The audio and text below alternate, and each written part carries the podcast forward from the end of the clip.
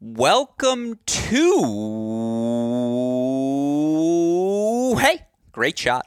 This is the Great Shot Podcast, a Cracked Racquets and Tennis Channel Podcast Network production. My name is Alex Gruskin. We have a bit of a different show for all of you listeners today. Now, normally when we speak with a player or a coach from across levels in the tennis world, we typically house that conversation on our Cracked Interviews podcast feed. However, if you hop over to the Cracked Interviews podcast feed right now, you will see a plethora of episodes labeled Sweet 16 Press Row. That, of course, is alluding to the NCAA tournament round of 16 happening this weekend as the college tennis postseason enters its home stretch in our attempt to provide the best kind of coverage to all of you college tennis fans out there. I am attempting to speak with each of the 32 remaining head coaches prior to the start of this NCAA tournament round of 16. If you have missed any of those episodes, again, you can find them all on our Cracked Interviews podcast feed. You can also head on over to our website,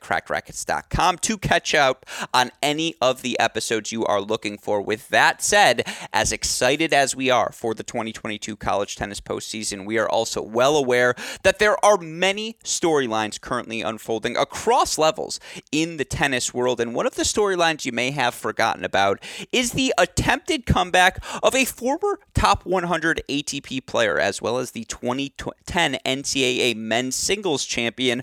Of course, I'm referring to Bradley Klahn, who's going to make make his return to the court in Paris as he uses his protected rankings to get into protected ranking, excuse me, to get into French Open qualifying. And I really enjoyed the opportunity to speak with Brad about why he continues to fight so hard to get back on court, end his career on his terms. We also wanted to talk to him about his decision to go to college. Certainly, Brad, one of the top juniors in the world, could have pursued pro tennis right off the bat. He elected to go to Stanford, which, again, may sound like a pretty simple decision. When Stanford offers, you kind of go, and that's the argument he makes as well. But he also talks about why college tennis was so good for him and why he thinks so fondly about his experience. Now, we also wanted to ask him again about the difficulties of life on the pro tour, not just trying to get better as a tennis player, but the loneliness and the struggles you experience as you attempt to ascend the rankings. It is a fascinating conversation today with Brad that I know all of you listeners are going to enjoy. I should also say my formative years of college tennis fandom, 2006 to 2013.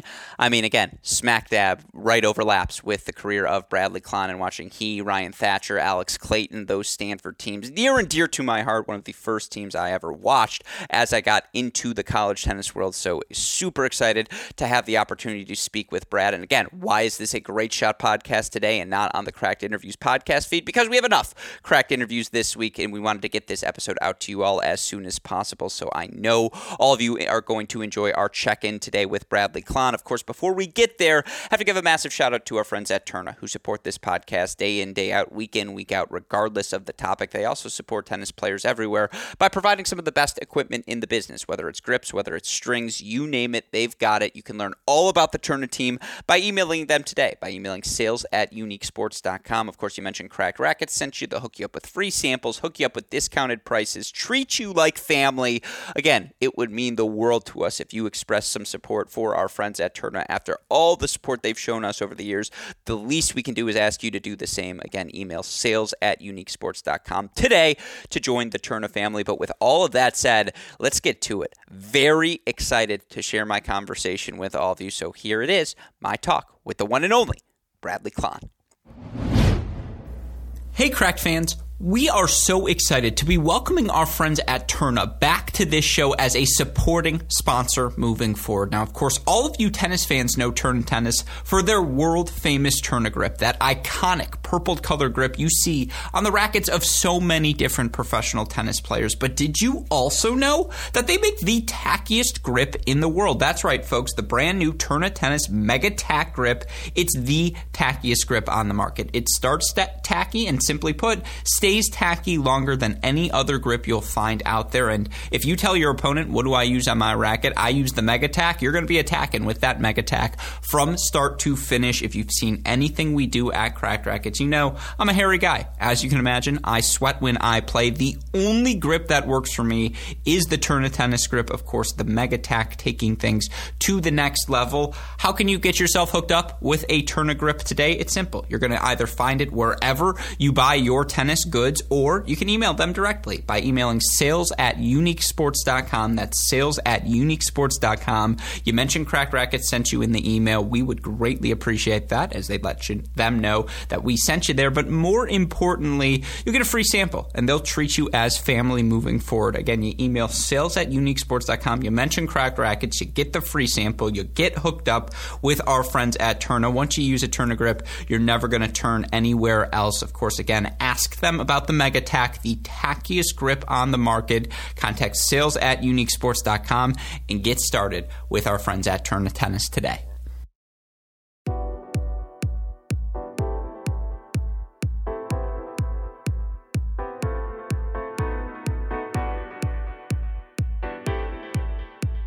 Joining us on the podcast for the first time today is a guest you all may know best as a former top 100 player on the ATP Tour. Of course, a former NCAA singles champion as well while at Stanford. He's a guy I know best as Bradley Klahn. Brad, welcome to the show. How are you doing, my friend? Good. Thanks for having me, Alex. Really appreciate it. It's great to join you here. Oh, it is my pleasure. And I will say this I was born 1995. Why is that relevant? Because, you know, when you're a teenager, that's when you're most fan crazed, right? About tennis. And for me, it was always college tennis. And I will go to my dying day saying Klahn, Thatcher, Clayton is as good of a top three as I have ever seen in college tennis. That we, uh, that was a good time for us. Those, those yeah. three years together at Stanford, we, I always thought that with that top three, uh, we could hang with any team.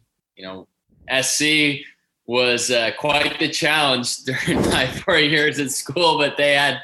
You know, I remember their top three my freshman year was Farah, Johnson, Poldma, and yeah. that's a pretty pretty formidable top three if I've ever seen one as well. So, uh, yeah, a lot of big names back then. No, no doubt about that. They say Jaak Poldma is the forgotten talent of that uh, generation of California tennis players, and he went off to what do oil things or whatever. He, uh, you know, I think the last time I ran into him, he's, I think he's at a law firm, and I ran into him years after he was done in a Geneva hotel. I had just flown in from Rome. You know, we were doing the whole clay court swing. Mm-hmm. Uh, flew in from Rome, landed, got to the hotel at 12:30 a.m. and the first person I see in the Geneva hotel is Jaak Poldma. Uh, they're on a business trip, and you know, talk about a blast from the past, and just really excited to, you know, one of those guys you're always excited to see. Yeah, you're probably like, Yak, did you get a wild card into qualifying? and he's like, I did not, but I it's good to see you, Brad. Always a pleasure. I will say we can get this out of the way first because I want you to be as angry as me as possible before we get into this interview. 2011 at Stanford, quarterfinals of the NCAAs. You beat Shabazz. Thatcher beats Domijan. I think you guys took the doubles point as well to, to get that three points. It comes down to Sanam Singh versus Alex Clayton. I know you guys come up short, but that's got to be a top three match in your life, right? It was, you know, that being able to host NCAA's at Stanford was a big reason why I came back to school after winning the NCAA's my sophomore year. Um, obviously, getting a Stanford degree never hurt anyone either. my four years at school.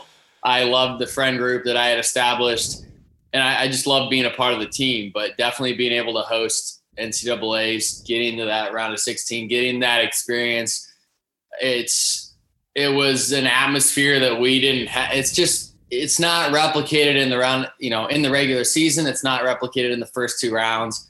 There's just that buzz when you get all 16 teams there on your home campus. The crowds, and we'd get some decent crowds for SC UCLA, but there was nothing like the way the the student body rallied, uh, the whole community rallied around coming out. You know, Texas A&M playing under the lights uh, on the Thursday night and getting that win, and then you know just yeah, we you know we came up short. It was a really it was a tough match against UVA, but you know one of the best atmospheres I played in front of, and also just being able to share that with your teammates. It's a totally different experience. On the pro circuit, I've had some incredible memories. Uh, you know, I've been able to play on center court Wimbledon. I've played some great matches at the U.S. Open, and it's you know those are those are memories that you dream of as a kid, and you you know you watch 10, 10 11, 12 years old watching. Uh, I mean, I remember watching Sampras and Agassi and Roddick on those courts, and you know you want to be there, and then to make it happen is you know, incredible. But it's they're two very it, it's hard to compare because they're just two totally separate feelings one is all on your own one is you know you're playing for your team your school it, it's just a different you know i i never had the experience of playing davis cup but i imagine mm-hmm. uh, in talking to the guys as well you know that's probably more comparable no, I, I completely would that that sentiment resonates with me. I would say in particular the 40 minutes of a doubles point is the most exciting thing you will ever see in any form of tennis. I don't care Wimbledon center court. Yeah, okay, fine. Rafa Federer, fifth set at Wimbledon, maybe. But, like, that's what we're talking about, the heights, in my opinion, from an energy perspective. Just the buzz, uh, all of that. And look again i've i've got plenty of questions about your stanford days but one of the you know you, you mentioned something there that i'd like to follow up on in that you know you did elect after winning an ncaa singles championship to come back to school and as you mentioned a stanford degree is you know uh, never something you want to turn down but right. i'm curious about the playing opportunities that you had in that time because certainly one of the reasons we want to have you have you on today is to talk about the southern california pro circuit a series of six events happening from the end of may May to mid July that we here at Cracked Racquets so happy to be a part of. Were those sorts of plans because again, yeah, you had the wild card into the U.S. Open, but you know you weren't getting into challengers right away and finding those futures opportunities, places to travel, places to play. I imagine that's probably the thing you weigh the most before deciding whether to turn pro or not.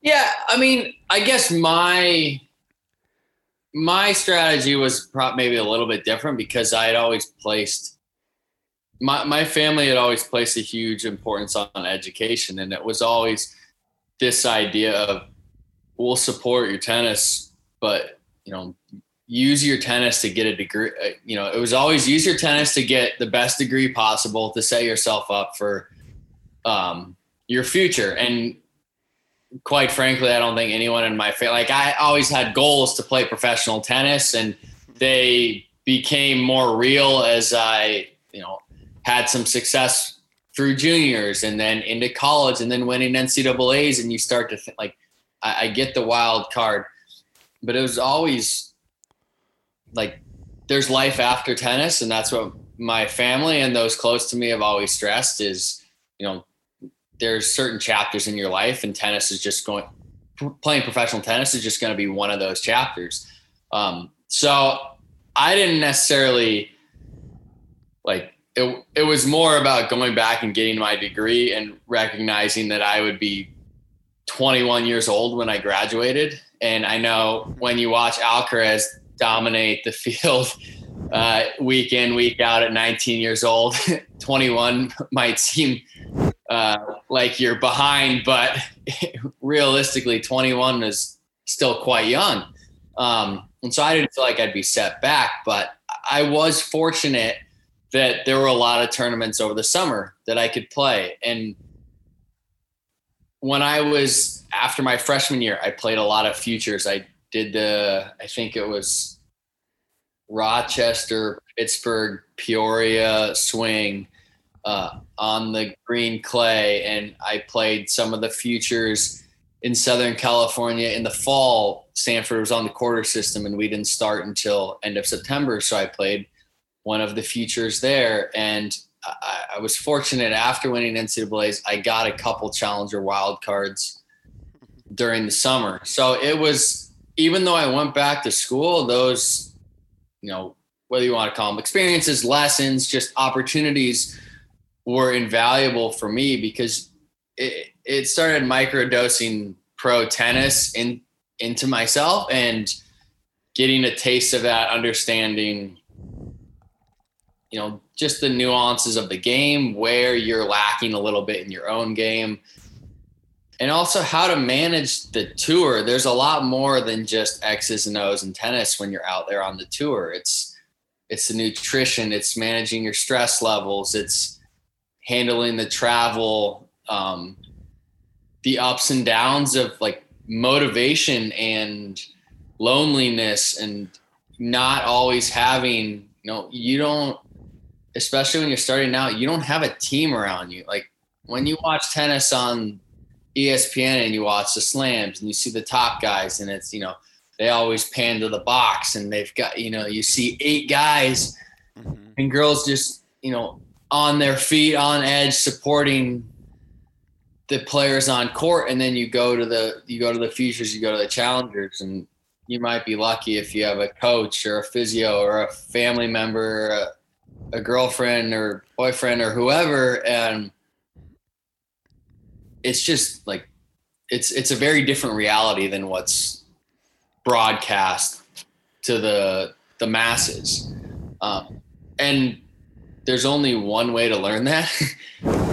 You have you have to go through it and you have to take your lumps and you have to experience the highs and the lows. And you know you can ask. It's always like talk to the people who've gone through it before you and find mentors. But at, at the end of the day it's everyone's experience is a little bit different and how they navigate it.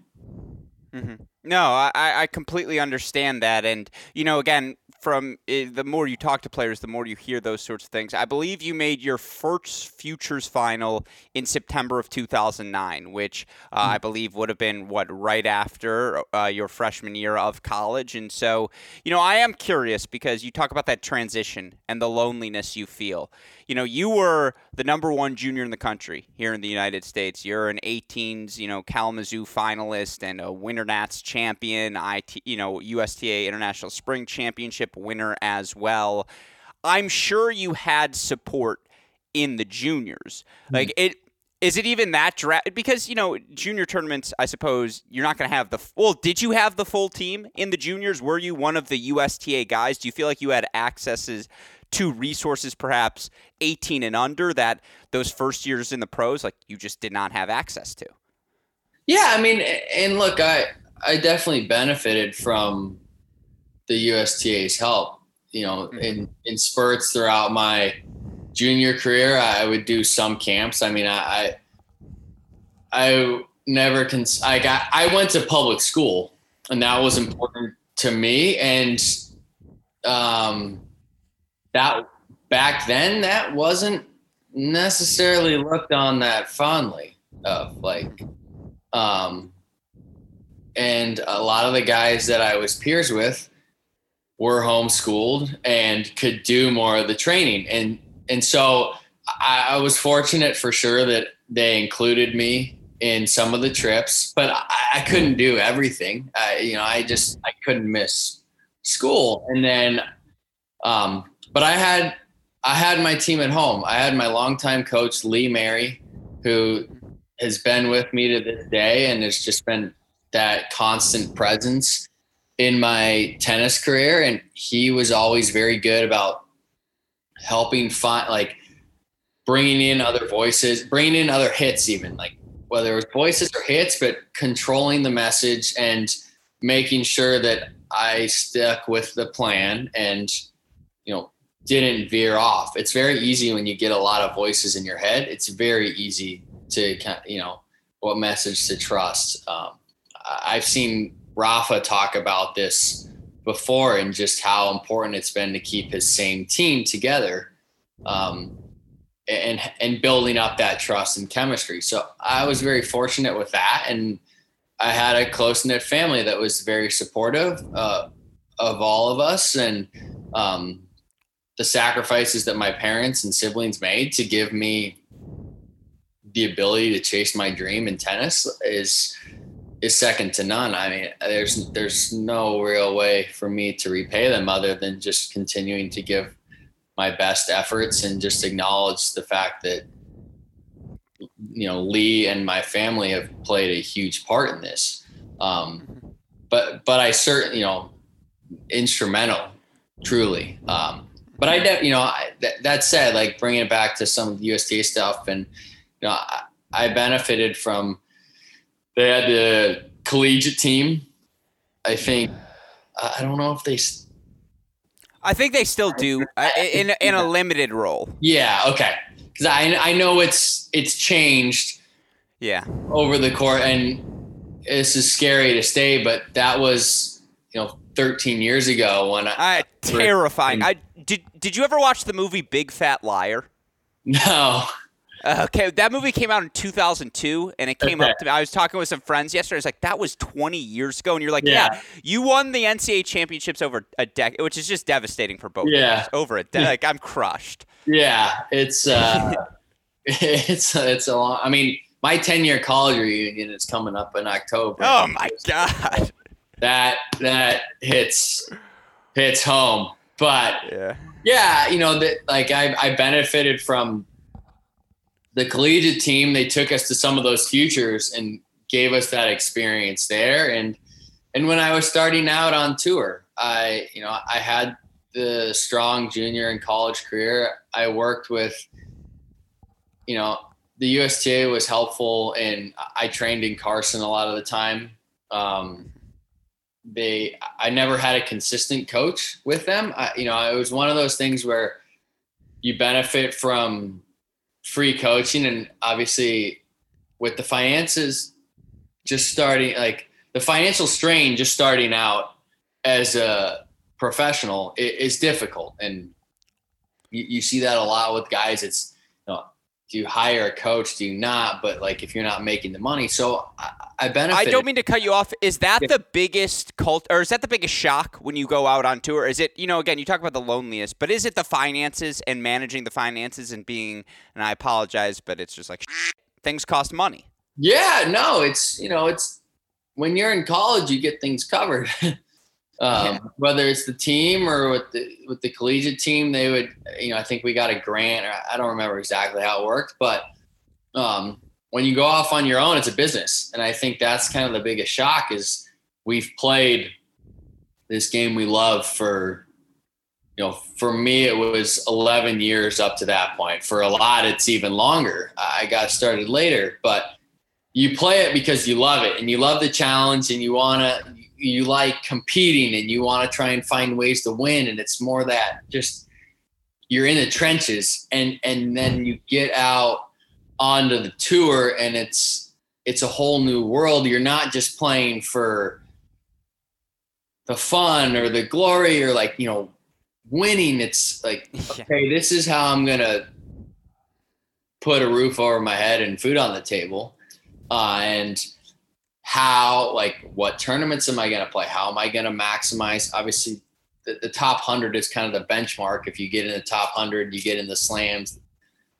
Things escalate from there. So like now it becomes about scheduling. What's the best schedule that I can play to get there while not neglecting my development? And and and yeah, you know, I think for most players that's that is a big stress that you have to learn how to manage on tour mm-hmm. and know that it's always going to it's it's going to be there in different forms but you still have to at the end of the day it's when you step onto the court your mind has to stay between the lines and it's you have to perform. And perform doesn't mean the top of your you're never going to play to the best of your abilities every single day but it's you only have to be better than the guy across the net from you on that day. Mm-hmm. And, and no. that could look really ugly. Um, and a lot, you know, a lot of my matches early on did look ugly. Like I, I remember bouncing around, um, bouncing around coaches just the first year on tour, having some success and but nothing really sustainable like nothing really that gave me like oh i can do this other than the first summer like i think the my most like one of my most rewarding i guess stats was I didn't lose in the first round of a tournament from the time I turned pro until February in June, like end of June until February. Do you remember who that first loss was to? I have it in front of me. Yeah, it was Jesse Levine in Dallas, and then yeah. Levine again in San Jose. Good call. Uh, By the way, three set loss to Levine. So let's be clear here. Yeah. You're still pretty good. And just to, for some context for your listeners, uh, as you mentioned, you starting the Vancouver Challenger that January, you win. I think it's uh, eight consecutive matches, uh, first matches, uh, all the way through 2013. Then, by the way, in 2013, 19 and six in first matches as well. A lot of that at the Challenger level. But to your point, and again, I apologize for interrupting. That's almost the hardest part, right? Is realizing, a you go from college where you're beating Shabazz four and two. You may lose once a month or once yeah. every three weeks. Certainly not every week. Like that is the hard finding that consistency week in week out. That that is something to feel pride about. Yeah, no, and that was something that I always hung my hat on, and just throughout my career is competitiveness, right? And mm-hmm. I always say the first round matches are never about the the tennis, it's always about who wants it more. And that was something that I could always control.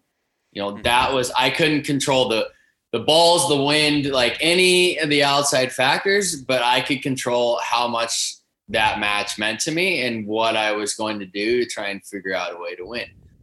Mm-hmm. And so that helped, but I, I could never get over the hump. I could never I, I never made it past the court. I, I know I never made it past the quarters of a challenger until Winnetka 2013, which marked the start of my second year on tour. And I, you know, around that time, I had a real, I remember having a really tough loss at Wimbledon and in qualifying, I was, I was serving 5 4 40 love in the third set. And I served for the match again and I lost. And I remember being devastated and just really struggling, feeling like I'd put the work in and just like overly stressed on tour, like thinking that the like wanting the results to happen too much. And I remember coming back home after that and just having a great week of practice and just really being like, well, you know, the only thing I can control is how hard I work.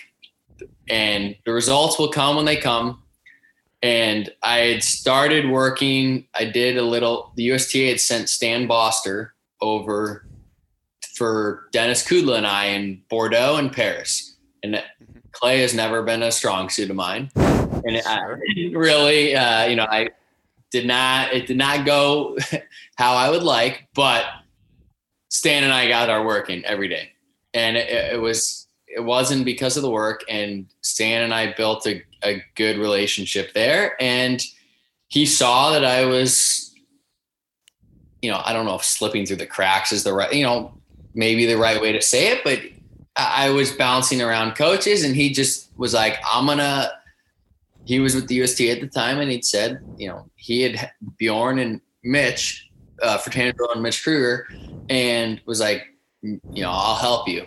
Um, you'll join our group and just brought me under his wing. And having that presence on the road that you know I, would always had lee and lee has been a constant presence throughout my career. Um, but then travel with me and then having stan on the road is that you know, you know that guy who's day in day out on court just I started to find the confidence in myself, just having a little bit more stability. And it took off. I mean, I, that was really the summer where I started to believe, and and Stan also helped gave me that a little bit of that extra that extra belief in myself that I had the tools, and it was just finding that confidence, and it really, you know, I look back on that time and just it was such a whirlwind. We were just on go all the time. I mean, it, you know, we just play, I played and played and played and I, I was 22, 23, you know, it's, it's hard to do that now at 31, but when I was young, I just wanted to go. We, we get on the plane and we go every, anywhere. Um, mm-hmm. and it was, you need the opportunities. Like you, you need to play. Like you just have to play at that age. You need to you need to see different players. We went to Australia. We went to Asia. Um, I learned a lot by traveling out of the country as well. Less distractions, more a little bit more stress because different cultures. Obviously, Australia is easier. It's you know Australia has always been a place that I've loved to go just because the the culture shock is borderline non-existent relative to if you're going to go to Europe or Asia and the language barrier that um, and the food and just like all these little things that add stress to your performance underneath the surface that if you're not aware of it's easy for them to eat away at you. And I really just by traveling outside the country, I really learned how to handle that and still be able to perform at the level that I needed to. You talk about the need to play as many matches as possible. 2013, you go 56 and 26 overall, which, by the way, bravo. That's 82 matches, 56 victories. I'm sure anyone would take that. And I'll just throw one more tangent in here. 2013 was the year of Filip Peliwo, where he makes all four Junior Slam finals and wins the last two. So, yeah, it was a 9 7 loss in the third, but that was the year of Philip. So uh, he was beating everyone. I wouldn't take that one too harshly uh, if I was you. But, you know, again, obviously now, and I want to talk about you coming back, heading to Paris to get back on court, which we're all so excited about. But, you know, again, 2013, you play 82 matches. That's a ton of tennis to put on mm-hmm. the body.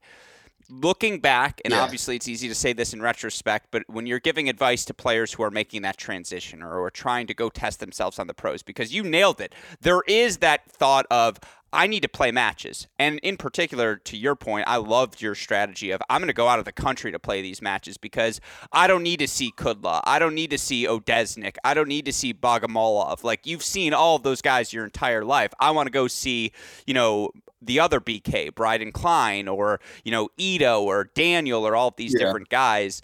That said, looking back, did you play too many matches? Or, you know, again, what balance would you have struck perhaps differently? Yeah, I, mean, I think the so the biggest thing is right. Tennis is a global sport. Name me another sport where you're playing year round and traveling to 15 different time zones and mm-hmm. playing different places. You know, I look at the stretch to get top 100 where I went three weeks in Northern Cal. Was it two weeks or three weeks? I think it was three weeks in Northern California.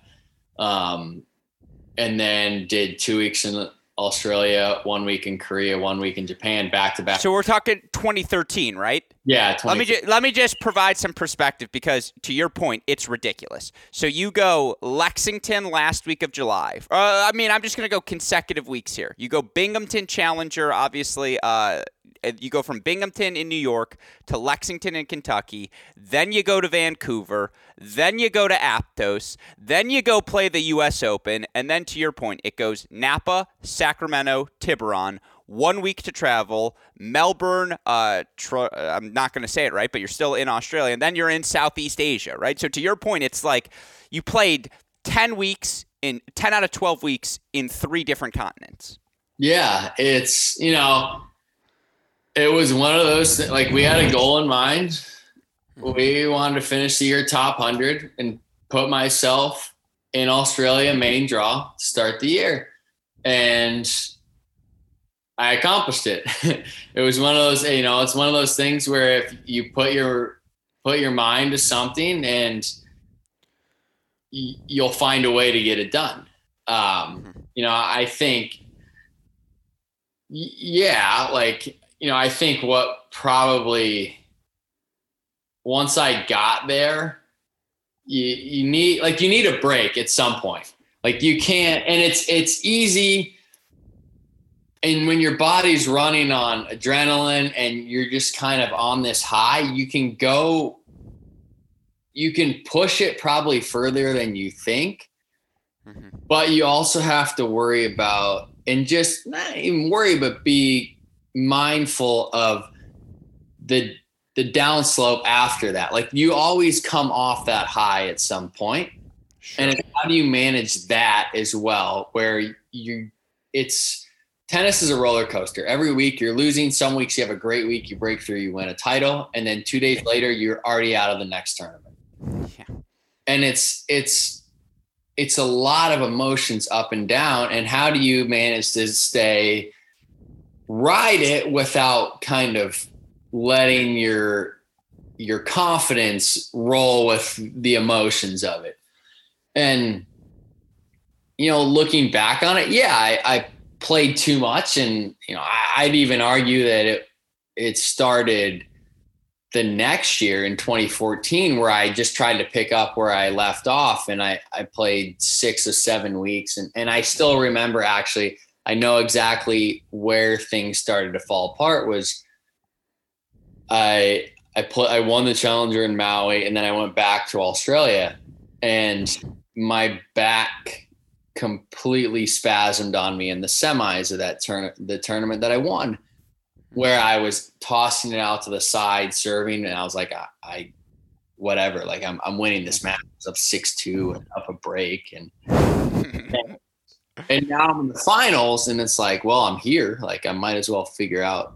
And like we found a chiropractor in Westlakes who was sponsoring the tournament, and he manages it you know, pack me up, give me some stuff to do at home. And like, yeah, I didn't feel great the next day, but it was one of those where it was like, Ito was a guy I'd played many times. I felt comfortable playing him. He was someone that I had, I think at that point I had a winning record against. And I was like, I'm freaking winning this title. Like I've come all the way down here and this is, this is the mentality that got me to that point.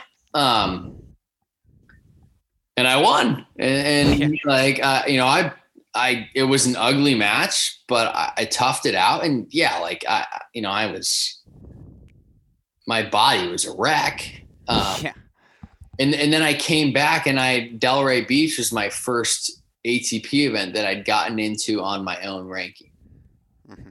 And it was, it was one of those where, and this is kind of the mindset that I would urge people coming up to be cautious of is your career is a marathon, not a sprint. Mm-hmm. And it's easy. There is always, it is very easy to always feel like you're missing out on a tournament because there's tournaments going on every week. Everyone's grabbing points this week or that week. And if you get too caught up in watching the fluctuations and this guy did well here this week or that week, you get caught chasing. And I got caught chasing there a little bit and wanted to play Delray Beach. And I was, you know, I, it was, it, it's never a good sign when you get on the, the plane and you're like, oh God, am I really doing this again? Like, yeah. Because that was never me. Like it's always been, you know, this was always something I loved, like traveling overseas. I, it was an adrenaline rush getting on the plane to go to these places. Mm-hmm. So that, you know, it's, I think kind of the biggest lesson I learned is actually listening. And, and it, unfortunately, it's, you know, I've had three back surgeries. I haven't like it's, it's hard to break. Like, yeah, in some ways, I've, I've had a hard time breaking that that mindset that is, you know, certain mindsets and characteristics help get you to certain places, but that's not necessarily best for you after a certain point. And like you have to learn to evolve and and adjust and you know what got you like what got me to 60 might not exactly be the same process that was going to help me try to get to 50 or 40 or whatever the goal was. Um, so it's, yeah, you know, I, I just think it's important that you really listen to like the body's pretty powerful. It'll tell you, you know, if, if you're able to kind of quiet the mind and listen to what it's telling you, like you know, uh, to use that example from Delray Beach, if, if I'm not excited to get on the plane, like, and, and feeling run down, like that's probably a good sign that I hadn't recovered from, yeah. you know, the whole stretch from 2013 and then right back into 2014 the first two months. Well, with that in mind, because you mentioned this before we started the podcast, you are about to head over to Paris, and obviously you have the opportunity to use your protected ranking and uh, get into some events, get back on court. Talk to me about the impetus to that. Is that mind over body? How is the body feeling? How is the back? Because obviously, you know, we've all missed that lefty forehand yeah. for all of us, and just that little shove backhand down the line. Who doesn't miss that? Uh, but how is the body feeling, and what gets you back on court now? Yeah, I mean, look when I when I got injured in 2020, I mm-hmm. guess it was split was the last match that I played, and it was the first time I'd ever retired in the middle of a singles match in my career, and, and I felt like that's for me that's saying a lot because I've certainly like my back's gone out in matches plenty of times. And it's always been like well we're gonna figure this out. Like you call it physio you, you know you do what you can you put heat on it. And like I, I i don't always win those matches but it was always this like i i'm not going to concede. I'm not like they might beat me but they'll still have to earn it. And um yeah, it's just it's that's kind of you know it speaks a little bit to the mentality that I talked about earlier, and like you've got a goal, and I, I just I was all I would always work to that goal, and um, I it just really didn't sit well with me. sure, honest, re- retiring that way, and um, you know, every everyone's like, from for me the the challenge has been my back. Everyone on tour is fighting through something. Like you know, it's the the is a long it's a long season, and you don't have time to really recover before you go again. And everybody's dealing with stuff. And I just, you know, I didn't want that to be the end of my career. I think everyone everyone wants to be able to write their own script and and not everybody's script is going to be Peyton Manning winning a Super Bowl and, and off into the sunset or, or Sampras winning the US Open and ending on its own terms, you know, but as a grand slam champion. But everyone wants, and for me, that was something powerful and motivating. And as I thought about it, it was this isn't the way I want to go out.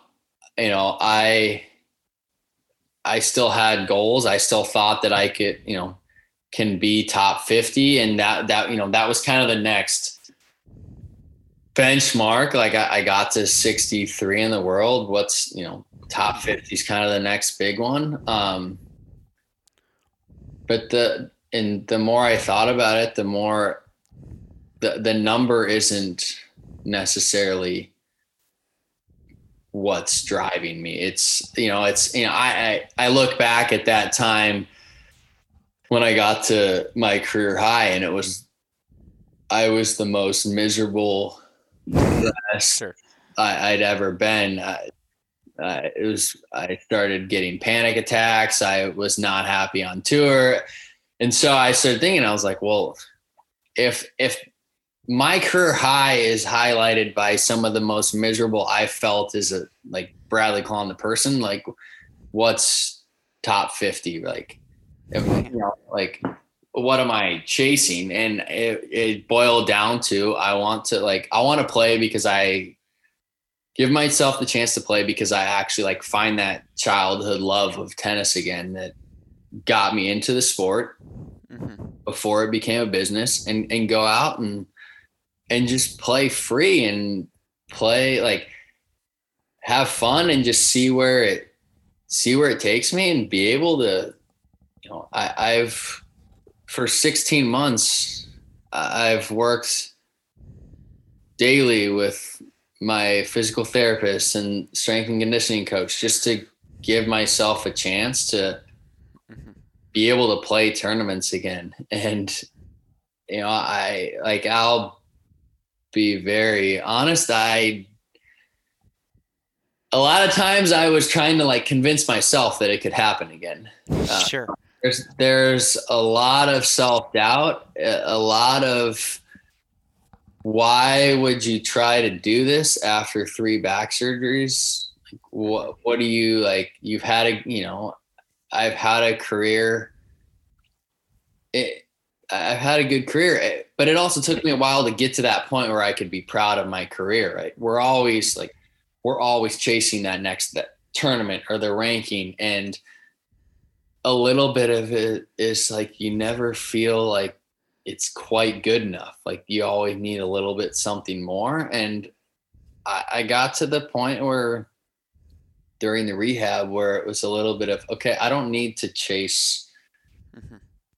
Something else. Like if the results happen, they'll happen because I, I worked hard like I always do. And it, I mean, it, it also just takes like, you need a little bit of luck, right? Like tournament has a little bit of luck involved and you, and you create your own luck, but like you need breaks to, to fall your way. Um, and and so I just I yeah, I finally reached that point I was like, well, you know, if if this is it, if this is how my career had to, like if my career had to end with an injury, mm-hmm. like it's been a good run. Um it's you know, I I still I accomplished more than my 11 year old self ever would have dreamed of. Sure.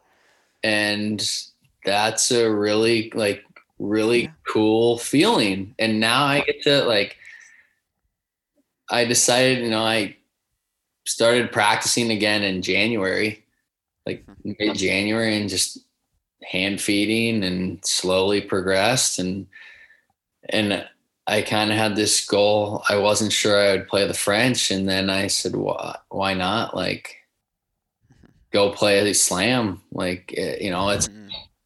This is, this is what we this is what I grew up playing. Like, yeah. wanted to play tennis for. This is what keeps me going back. It's, um, it's playing at the pinnacle of the sport, mm-hmm. and you need the you know the futures and challengers. Like those are the building blocks mm-hmm. that you have to go through, and those are the opportunity. Those are where you really like learn your mentality, and you learn how to grind through, and you learn how to win matches there.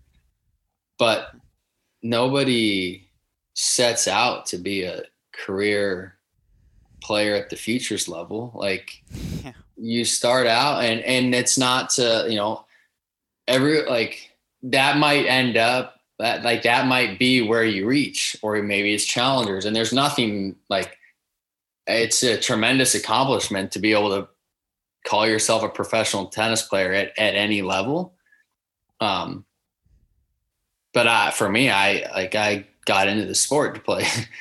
Yeah. I went pro. I turned pro to play the Grand Slams, and um, just to be able to give myself that opportunity again is um, it's really exciting.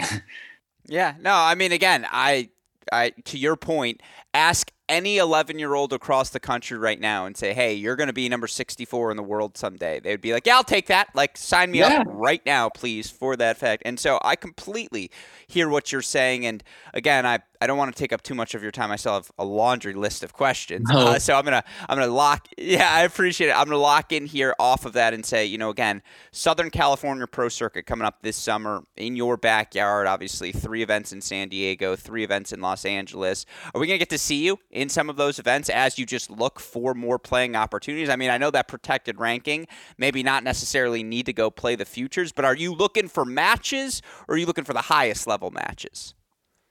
Um, I like tentatively right now. I will not be playing those events. My schedule sure. looks um, right now. My schedule is looking like Roland Garros, and then I'm going to play on the, uh, three tournaments on the grass in mm Queens, if the cut drops low enough for me, my yeah, ranking to get in, and then Wimbledon qualifying. Um, Mm-hmm. I've always loved the stretch on tour from June until Labor Day weekend. And, yeah, of uh, you know, that's that's really been where a lot of my results come from. A lot of my greatest memories, and you know, funny enough, grass suits my game. It's always taken me a few weeks to start feeling confident with it. I've I've never done great the first couple weeks in the grass, mm-hmm. but I always seem to play well when Wimbledon comes around and and carry that into the hard court season. So uh, I'm, you know, my goal is to take advantage of the protected ranking and take advantage of the grass court season and and play there. But you know, it's I'll certainly be following the tournament in Southern Cal, and it's it's so great to see, you know, six six men, six women's tournaments in. I mean, this is this is my backyard. I've I have you know was born in Poway, grew up playing all Southern California tournaments, went to school up north, and and have come back down here, and I've resided in LA for uh, you know better part of seven years now. So it's just really cool to see that opportunity and see hopefully see more kids like growing up getting the later stages of junior college just getting that experience kind of getting getting that first taste of what what professional tennis really is um mm-hmm. because it's not like professional tennis isn't the grand slams that everyone sees. Professional tennis is the day in, day out grind at the futures level, at the challenger level, working your way through those to get to the top 100 to get to the slams. It's it's easy to get caught up in that kind of the spotlight of those tournaments, but um, every everyone who you see up there had to go through go through you know mm-hmm. go there's, there's no skipping steps. No absolutely by the way are you a former maze cup champion? I am I like that. Yeah. Do, do you, where are your loyalties now? Because you played for Stanford, so there's some, uh, I'm a, you know, uh, no disrespect to Northern California, and I love my four years at Stanford, but I am a Southern California kid at heart. I, uh, okay, I, I, I was up hear. at Stanford um, two weeks ago actually just for the week training with the guys um, got a little practice in with a few of them and you know I, there's every time i step foot on that campus it it just it warms my heart it brings like all the memory i you know i was up there and i walk into the old sports cafe and the guy who runs it now kevin remembered my name and i hadn't seen him and oh god like yeah, like, yeah I mean, I, I think I would go back. Like if I was on campus, but it's it's been at least like six, seven years, and it's just mm-hmm. you know, it's like those little things that make it really, really special, and just you realize just the like the community, especially like the student com- athlete community up there, and just the student body as a whole, like it's just a, it was a really cool i mean it's a really special community and network to be a part of. Um, so yeah. I, you know i love that but like i said my parents are still in san diego. I still live in southern california and um, I still think San Diego is the greatest place to live and would love to be back there. So it's. I love it. I love it. Yeah, I mean, again, Mays Cup, not talked about enough. Like Mackie McDonald leading Northern California to a Mays Cup title, probably the only in the past 50 years. Like, yeah. that might be the most impressive thing he's ever done. Uh, but that, yeah, that's just for the hardcore nerds. Last two questions for you. Yeah. You talk about college, and obviously you, you referred to this a little bit earlier. Has top juniors, people like yourself, going to college, in your opinion, become less stigmatized over the past decade?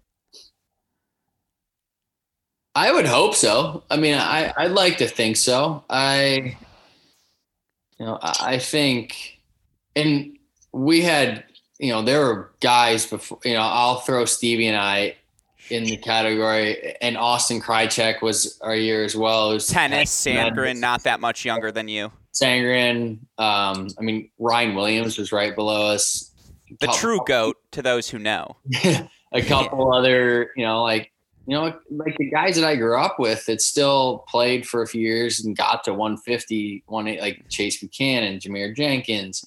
Um, but you still, I mean, you had guys like, you know, I remember before I was coming into college, it was it was John Isner, it was Kevin Anderson, um, Somdev, Devvarman. Like you had, we had guys before us that kind of and obviously like even further back um, of course. Backers and yeah, yeah. 97 stanford team.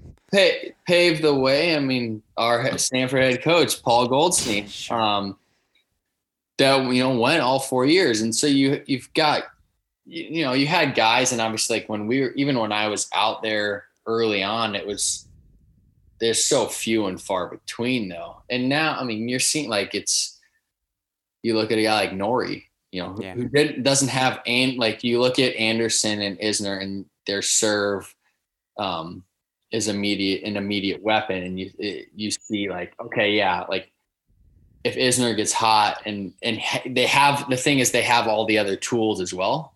Mm-hmm. The serve stands out. You look at a guy like Norrie who you know went to TCU for I believe it was three years and top ten and just um setting you know setting that bar. And I, I hope that as you continue to see more and more guys prove that it's a it's a viable path um, you do see more guys giving it a try. You know i think there's you can you can certainly make an argument for both right? Like I, i've seen guys go to college and they had pro aspirations and they go to college and they kind of lose their focus and they get caught up in all the the other opportunities that college provides. And and then you can you know you can make the argument oh well if they they didn't go to college they'd be more focused or, or you know it's go pro early and start you know immersing yourself you know you want to play pro why don't you just go do it right away and learn um, and dive in. But I've also seen guys who have turned pro at 18 and kind of lose themselves for the first three, four years on tour because they try and recreate that, you know, we'll, we'll call it the social experience on tour, like the college social experience while on tour. And it's like, why didn't you just go to school if you want to that. Like, if you want to have fun, like, you know, the, if you want the parties and mm-hmm. social life, like, it's, it's hard. Uh, like, uh, yeah. going, you know, that, that college provides that barrier a little bit that allows you to do it. Um, mm-hmm. it's just like you get eaten up if you if you're not engaged 100% locked in like the pro game is too tough like the way guys are taking care of their bodies the nutritional aspects of it like the fitness um that's that's that's tough to like just bluntly, that's tough to do hungover. yeah, yeah, um, hundred percent. I mean, I'm not gonna name names, but shout out to my guy, a University fellow, University of Michigan alum, Evan King, who might have mastered that trait better than anyone. I'll say it so you don't have to. Yeah, I'll say it so you don't have to. But no, I, I totally see what you're saying. Like again, it's a full commitment.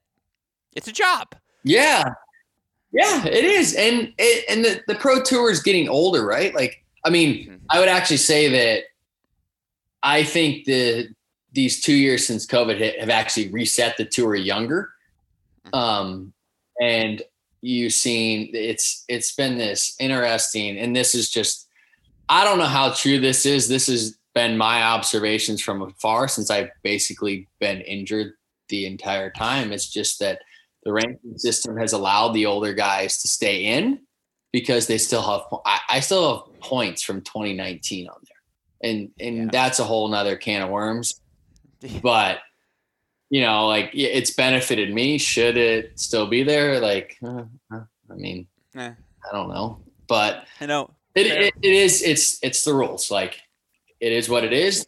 These are the ranking rules that we have, and it, it's kept some of the older guys around. But you're also starting, you're starting to see like these guys now that the rankings are kind of mm-hmm. starting to recalibrate. You're starting to see guys stop like the older guys stop a little. I mean, we just saw Kevin stop. Um, mm-hmm. saw today Simon's going to stop at the end of the year. Tsonga stop into the French. Um, and you're seeing the tour reset. I, I, just you're seeing these younger guys really. I mean, Alcaraz is obviously the the standard. You know, he he's the man of the year so far, but it just generally it's resetting younger. Um, but I still think you've got you know these guys are the way people are taking care of these their bodies. These guys are going to be able to play well into their 30s, like deep into their 30s. And if you think about a 10, 12 year career, if you like it, you graduate at 21, 22, or even if you, you go two, three years of school and you come out at 20, 21, mm-hmm. are you are you really behind? Like you, if you know you want to, if you know you want to play pro, then you can still, you can still train the way that mm-hmm. you'd like to in college. You can still, there's, there's resources, you know, you go to the, you find the coach that works, understands your goals. You do your due diligence on that. And there, there's no reason that you can't still come out and be ready to play at the pro tour. Mm-hmm. Yeah, no, I mean, again, as I look at all of these things, I, I couldn't agree more. And I do think that obviously why we here at Cracked Racquets are such advocates for college tennis because, yeah, like also, you know, it's really nice having someone else pay for your training for two, three, four years while all of your muscle is filling out and all of these different things. And so, no, I, I totally understand all of that. My last question for you, because I would be remiss if I did not ask it. If you could look at Ryan Thatcher and say, dude, just give me two years before you go to medical school. You guys would have been top 100 in dubs, right? Uh, we were a good team. Uh, we it's tough. Yeah. You know, I think that we complemented each other well. Like obviously both lefties, um, but game yeah. styles were a little bit different to complement each other. You know, I think more importantly than anything, like we had fun doing it. Uh, you know, I think, yeah, you know, I, I thought we were a really good team in college and yeah, I mean, you know, the pro tour is tough. Like, do I think we had, you know, do I think we had the ability for sure? Like, you know, it's, like I said, there's a lot of things that have to have to go right. Um, but I mean, I can't really, I can't argue with this path. He's, you know, he's a phenomenal. He is going to be. I know he's still in residency, but he will be a phenomenal orthopedic surgeon, and I will absolutely be going to him when my body inevitably starts um, falling apart, if it hasn't already. Yeah.